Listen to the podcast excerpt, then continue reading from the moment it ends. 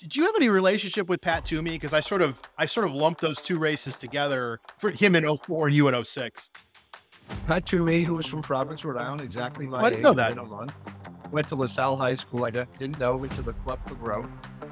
Uh, came along, endorsed me. He ran the Club for Growth in 06. After he was a congressman, before he was a U.S. Right, senator, right. and we became friends. But he wrote the article in the Wall Street Journal, first skirmish, skirmish, skirmish in a very long war. Welcome to Politics is Everything. I'm Carah Ong Whaley. Uh, we're delighted to have with us Steve Laffey, who is a two term former mayor of Cranston, Rhode Island, a financial expert, and he's running for president in 2024. He's also been a university professor, and he's also a Harvard business graduate. When he was mayor of Cranston, the city experienced the fastest economic turnaround for a city in economic history. And as you've heard him already discussing with Kyle, he's run for Congress. Um, in 2014, he was a candidate for the U.S. House in the 4th District of Colorado and was also a primary candidate, which we hope we'll, he'll talk a little bit more about in 2006 for Senate in Rhode Island. Mr. Laffey, before we start talking about why you're running for office, you have a documentary called Fixing America. And I, I'm wondering if you can talk a little bit about what you've heard from the American public about what they're experiencing in their lives and their views of politics and political leaders. Yeah, the American people feel so disconnected. In 20, 2011, I was at the Sundance Film Festival, and the guy ahead of me made the movie Margin Call. And I'm a financial guy. He made it, he wrote it in Rhode Island, and I just put it on my heart. I would make a movie. I had traveled the country in 2008 with five of my six children in a car for three and a half months aimlessly with no reservation and stopping at state houses, uh, uh, a 100 national park places, six Major League Baseball games. But I knew that this would be an important thing to do. And in a secular basis, it's the most important thing I've actually done in my life. So I put together this professional movie people and we left my house in Fort Collins, Colorado, and we traveled for months at a time, interviewed hundreds and hundreds of people about a lot of things, by the way. In the movie, you see us talking about the budget deficit, energy in China, communist China. But you to specifically answer your question, the American people, the people on the sides of the roads, whether they're educated, not educated, they feel so disconnected, which is why the subtitle of my movie, Fixing America, which is still at Amazon, anybody can watch it. It's fixingamericamovie.com. You can get stevelaffey.com to see it. But um, they feel disconnected. And so the subtitle of my movie is You Are Not Alone because people feel like they're alone. So, for example, this may not be the most conservative thing to say, but something I really believe in. The average person on the street has $100 or so to put into a campaign. And they read where the Koch brothers have $70 million or so for a race on the right. And George Soros has $60 million putting into a race. And they read this stuff and they hear this stuff and they say to themselves, it's my good. Or as Jeff walking down the street somewhere in Kentucky says to me about elected officials, we just want them to do the freaking job we put them in to do. See, most people, they want to go to job, they want to go to Little League Baseball, they want elected officials to do like balance the budget, tell them that they're going to get Social Security that is going to mean something, uh, make sure the country's safe, make sure pharmaceutical drugs that we're having a shortage in today, like they're not a shortage. That that's what they want them to do, and they want to not do that. But they'd like to help. But when they hear what's going on and all the corruption, they feel totally disconnected. So if you watch this movie, you will see people who love this country so much. They're at church bazaars outside Tennessee. And, and, and their vi- the vision of, of, of me seeing them every day still haunts me. It's really why I'm running for president. I'm really running for these people because we are now at the end of the game. The things I've talked about since publicly since 2005 consistently are actually happening.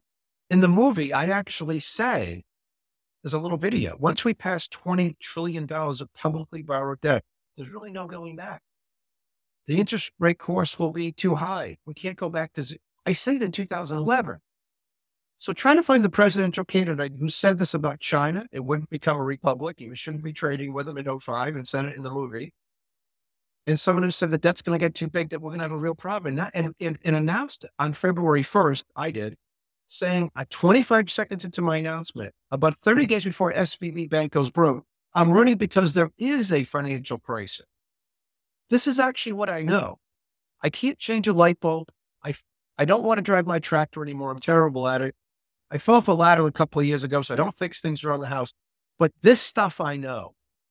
And this is why people need to listen. If all I do in this presidential campaign is change the very nature of the debate, it'll be successful.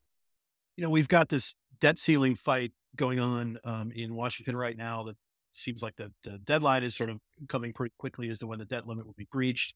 Um, what do you think about these negotiations? Uh, do you, uh, uh, you know, what, what, do you think of the Republican proposals? What are you hoping comes out of it?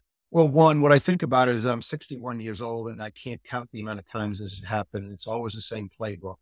And then Janet Yellen, whoever it is Janet Yellen, says we're going to default on June 1st or afterwards when she's really not because you can actually pay the debt nearly forever. You might have to, try, you might have to, cut something else off, but you're not going to not pay the interest on the debt. So they say things that they know are false. This is the problem in America.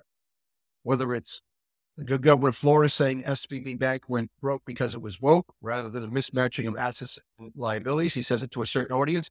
People say things now that they know are demonstrably false. So one, two, obviously Joe Biden's plan is a disaster because there's really no plan. His plan, if you take it out 20 years, would have GDP per capita or debt to GDP be 300% of our GDP. It's not going to happen. We're at 108, roughly, depending on which number you want to use. This is like a post World War II number. And after these great crises, things went down, but there's no plan to have it go down. The Republican plan may save $400 billion a year or whatever, they come up with by doing certain things. They say they'll pay $545 billion less on interest. Uh, who knows if that's true? They, they say a lot of things. Is it better? It's certainly better. Should people on welfare try to work? They should. They're trying to work 20 hours a week. They should, right? But the bigger problem it never is talked is never talked about. Let me give you some of the much bigger problems that would solve the debt crisis like today. One would be fixing Social Security. I have a complete plan to fix Social Security at stevelaffey.com. It's not easy. It's hard. It's not a one liner like the word huge, but it actually would take $61 trillion out of our liability, which is like $200 trillion today. It's the biggest line item liability we have. And, uh, and so it's not Mike grant.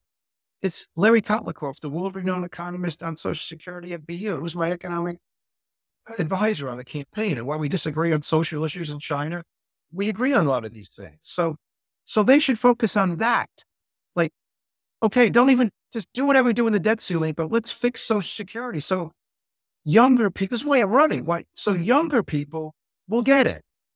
Everybody under 40 knows they're not getting it. Go talk to a 40 year old, and you guys look like you qualify or younger. Go talk to and see, go have him visit a financial planner, do a video on it and watch the financial planner say, and by the way, we're kind of not putting in social security for your retirement. What? People out there making a hundred grand, let's say, they're putting in 6,000 plus. The employers, they're putting in $12,000 plus and they're not going to get any. I wrote a paper about this in 1983 for professorship in, in economics at Bowdoin College. And I was horrified at 83 without an HP 12C calculator just calculating how the terrible returns were, right? So you're going to get Social Security, folks, if they just keep doing what they're doing. It's just that two things will happen. They'll cut it by a third in a couple of years, several years, which they won't do. Or they'll run inflation higher eh, than the COLA adjustment. They'll change that and you'll get $2,000 a month. It'll just be like getting $400 a month in real terms. See, that's what they count on. So there's a number of things like that that we should really be focused on, which my campaign is focused on, which I focused on for years. And the, and the people in Congress don't focus on. For example, on that issue, one alone, Donald Trump's position is we don't touch it. Ron DeSantis is about to announce for president, so we're not going to touch it. Nikki Haley's position is we're going to raise the retirement age. How high? We, she doesn't know. How does it change the unfunded liability? She doesn't know. These are, th- these are things that, again, disqualifying things in my thing. I know how to take $61 trillion out of the unfunded liabilities of America. Larry Kotlikoff, my advisor, knows. We know. This is my background. So we need a financial expert to be the president and also someone who's not just a businessman, but can put the right person in the right time to fix these things. So I don't think much of the Republican plan. Do I? Do I think it's something's going to happen? Of course it is. It always does. Am I bored by it? I'm mm-hmm. relatively bored by the whole thing because the one hour news cycle just continues. I mean, two months ago, we were going to fix Social Security for about, I don't know, half an hour. George Bush did it for days, I think, back in 2005. They were going to fix Social Security in six days. In six days, he gave up. So we have to change this. And that's the real problem going on. But there are far more important things. There's nothing more important than paying the debt on the, on the interest rate now. Don't get me wrong. But the short term nature of everything about it, the back and forth, the back and forth, I don't know how people pay attention because I don't. I'm running for president and I'm not really paying attention. If you got some new news for me today that McCarthy smiling says we got to blah, blah, blah, but fine. It's just not interesting in the sense of like, how do we help our young people? Because we, the older people, are the worst generation. We've taken so much from young people that now they don't really have a future. They've got sociology majors with $100,000 a debt that can't get jobs and they don't seem to want to fix it. No one wants to fix it. I could go on for that for an hour. But anyway, that's my answer to you. But it, is it better? It's certainly better. But with the Donald Trump run up $8 trillion of debt in four years, when all the conservatives like myself were after Obama for $8 trillion in eight years, and where are those people now? Oh, now they want to do things about the debt ceiling. Not from January 20th of 2017 to 21. They wanted to do nothing about it. By the way, Mike Pence, see, think of all the things that happened. Mike Pence is going to run for president. When he was a congressman, what did he do? He tried to shut down the government over stuff like this. When he was vice president, what did he say? Quote, we're going for growth. What does that even mean? The growth under President Trump was 2%, 2%, 2%, negative 2%. What? We have too much debt, so we can't grow. It doesn't take a linear regression model to look at Reagan taking on some debt growing at four or 5%, go to the 90s and see three, and then never seeing three again. We don't have a three GDP growth number to, that we can point to. You've you've already alluded to this a couple of times, but you know what we're seeing in in Washington is almost a politics of distraction and there's just a lot of attacking. There's this political game of chicken over the the the debt ceiling right now that could have really serious consequences for for the country. You know, that's just a microcosm of what's happening more broadly, and just you know, there's a lack of trust between the political actors that that have the power uh, to actually solve problems. What would you do to actually work across political differences um, and and is there anything in your experience that you can talk about, perhaps from when you were mayor of Cranston, um, you know, to to really get to actually solving problems, which is what the American public wants. Yeah, that, that is my gift. I mean, at Morgan Keegan, for example, you could call look up Steve Laffey on Google or whatever you use, and you can find a lot of people who don't like. You cannot find the article where I did something financially wrong or someone had a better plan. There is not an article in the United States of America I get you to find I hate to sound like Gary Hart, but at least I'm talking about financial stuff. I dare you to find it. So, but, but I can't find it. So, like, in, in one hour, I convinced the four guys who own 25% or so of the shares of Morgan Keegan to sell the firm. They were never going to sell. I presented them with overwhelming evidence in a Harvard Business School type, well, a graduate Harvard Business School playbook of how we were behind on commissions, I mean, too much commission generated, not enough assets under management, and how it, to make this change to be a $2 billion revenue firm from 500 million, we had to be under an umbrella to protect shareholders and employees and so forth. Uh, it'll be best for them. And I said to them, not best for me. I'm 38 years old. I'm the president of the firm. This is the greatest deal of all time. I could be here forever. And it was better for them. And so in an hour, I changed their mind in Cranston, I always had a major- majority of Democrats in the city council. And I'm talking about Rhode Island. If it's not the most Democratic, pro union place, I don't know what it is. Maybe Vermont, I don't know, that union, but it's really, as you know, a very left of center place. So every single Democrat voted for every one of my budgets, every one of my lawsuits, every single time. I either had to embarrass them I had to overpower them with ideas because I brought in people around me like Jerry Barrett. I'll give you an example. I become, uh, become mayor, mayor elect of the, of the lowest bond rating city in the United States of America has 37 days till it defaults on its debt. Borrowing three month mo- money at tax equivalent rates of 15%. And the person who has the the short term money at Merrill Lynch doesn't want to roll it anymore. And so what do I do? First of all, I tell the state of Rhode Island that I'm going to default on the debt if they don't pass the qualified bond act that was in Massachusetts. I go to the mm. Speaker of the House, who I played basketball against when I was in high school. And I tell him, he has 17 people with him. It's just me. I say, here's what's going to happen. Here's what you have to do. And if you do that, I will raise taxes, cut spending, blah, blah, blah. The city will be safe. But you have to do this first. He said, okay. He did it. The power of the ideas. He's a Democrat. He didn't want me to be successful. Murphy, good guy, by the way, didn't want me to. Is really Speaker of the House in Rhode Island is a really, really powerful thing in Rhode Island. So you take these people on a city council. They didn't want to vote to raise taxes, then cut spending, cutting square dancing, uh, going after pensions, uh, lawsuits against crossing guards. Crossing guards? I found. We, we had a four-year lawsuit against crossing guards and we won. But the power of what I presented to them, combined with public opinion. So, if I were president to take this issue of Social Security, you will see me on a train, a plane, and an automobile the way Teddy Roosevelt, he was on a plane too long because it was too early. But you will see me go around and make people vote on this until we do something else. I will not go from subject to subject to subject to subject. I keep with me at all times a legal pad with checklists on it.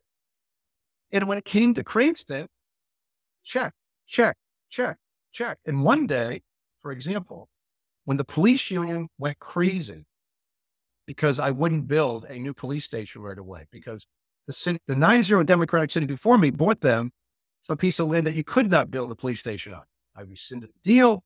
They were very angry. And I told them this, the day the bond rating goes to investment grade, I will call a press conference and build a new police station, which you sorely need. But we're not building it today, rates. Go look it up.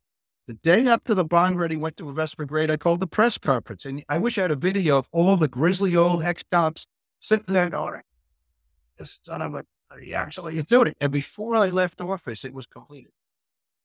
So that's what I bring to the table. And that's what's missing. See, Donald Trump has no follow through on any subject at all. His attention span is not there.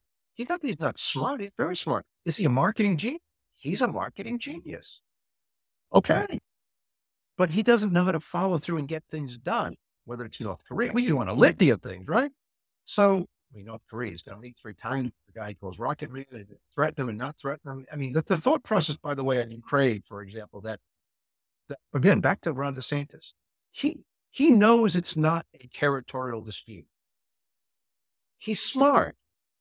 Why would he say that? Because he wants to kowtow to Tucker Carlson who's a very powerful guy, was a very powerful guy, probably still is, in the news.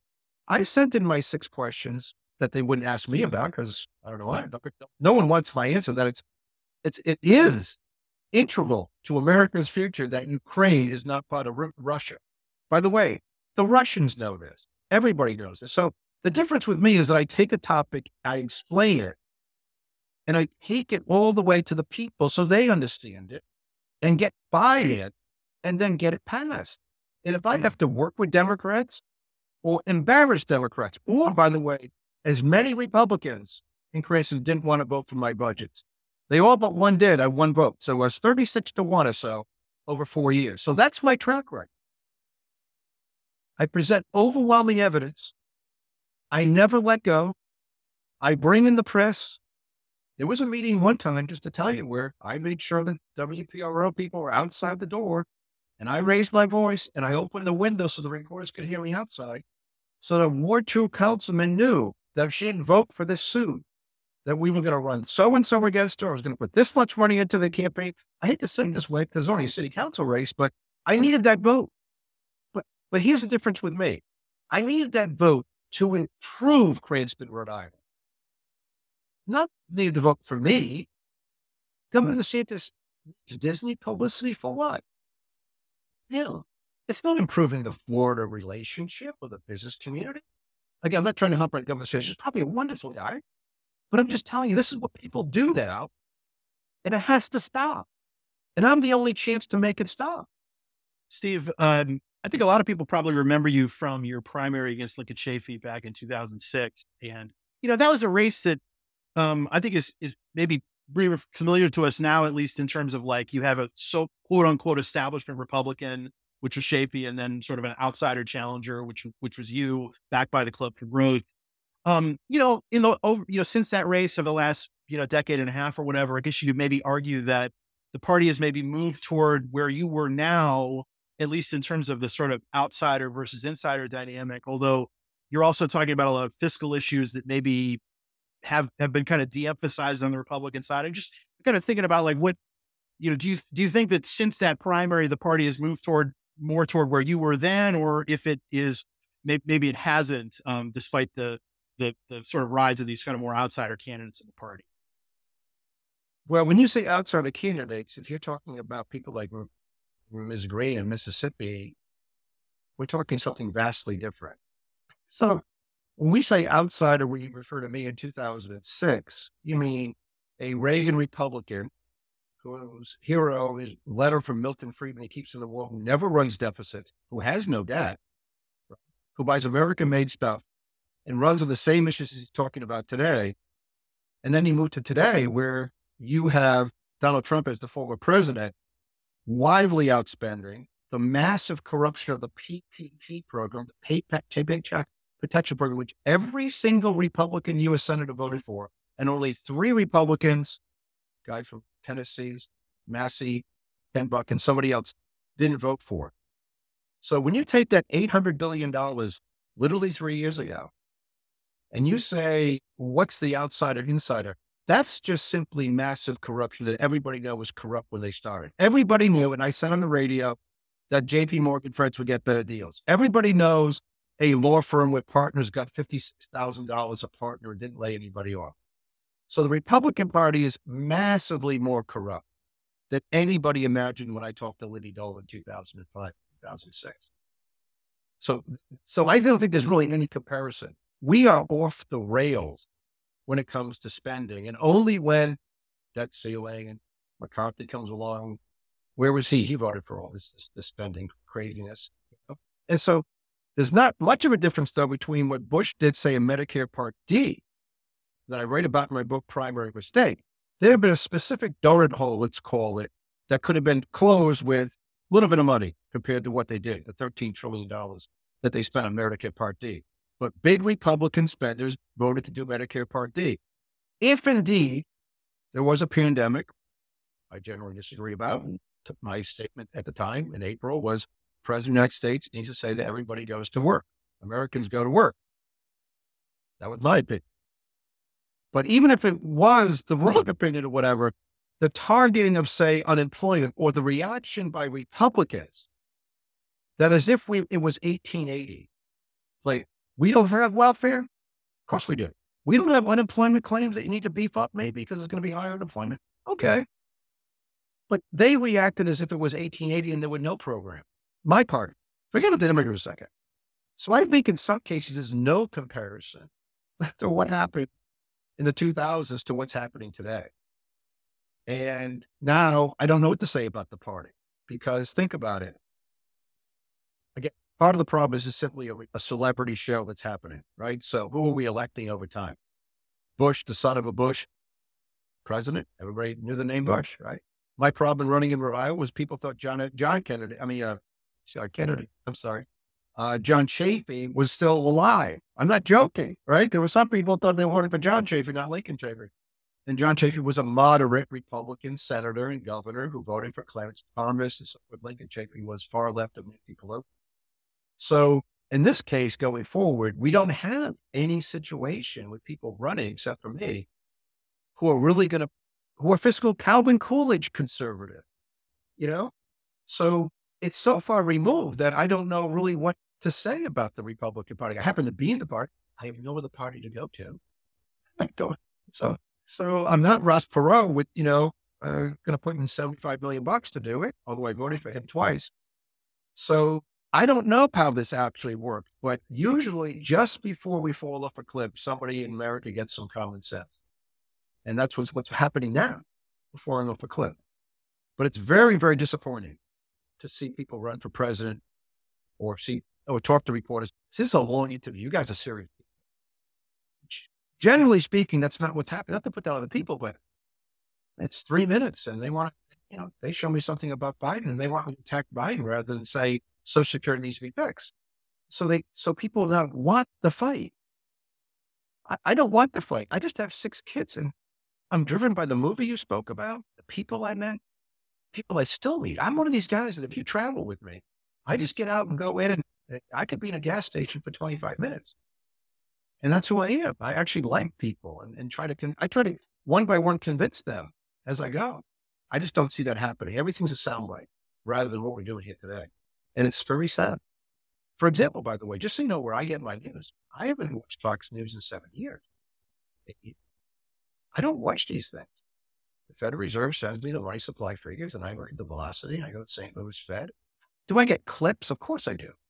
But to consume this kind of information all day long, I don't get Fox News, by the way. There's great people there. Griff Jenkins is a wonderful guy. You know, wonderful people probably there. Some bad people, some good people, and so forth. But I don't consume that news by all day long. But but but but nowadays versus 20 years ago, my friends do. And they come to me with crazy things. And like, why did you hear that? Oh, I was what? That's not true. And they're like, mm. really? And they rely on me. I'm like, go to my Substack. And I'll give you some serious news about where pharmaceutical drugs come from. It's just lacking, guys and ladies. It's just, it's this thing is, is totally off the rails. And for people who don't have my background, I don't know what they do staring at their phones. It's, it's craziness. No, it's definitely something that we are concerned about here is, you know, how can we critically consume information uh, given the the structures and how news is now delivered. So we appreciate that you're actually raising some serious issues. You know, if nothing else, um, hopefully, ra- you know, getting people's attention um, to really pay attention to, especially uh, the deficit spending, um, and and the debt, um, as well as what we can actually do about it. So thank you so much for for joining us and, and taking the time to um, share your ideas. And we wish you all the luck on the on the campaign trail. Thank you for having me. It's all at stevelaffey.com. There's hundreds of hours of stuff rather than just giving me money. And I appreciate what you guys do. It's a very serious place. So uh, hopefully we can do this again. I'll come down your way at some point. But I, I do appreciate everything everything you guys are doing to make this serious. That's what really has to happen. It's, we have to retry to be a serious company. Thanks, Steve. God bless. Thank you so much. Hi, podcast listeners. Thank you so much for tuning into this episode of Politics is Everything. Editing and production was done by me, Carah Ong Whaley. Our theme song is Let's Boogie by Chris Faze. You can learn more about the Center for Politics and its work to strengthen democracy on our website at centerforpolitics.org. You can also engage with us on social media at Center Number 4 Politics. We welcome your suggestions and questions for future episodes. Thanks so much for tuning in. Until next time.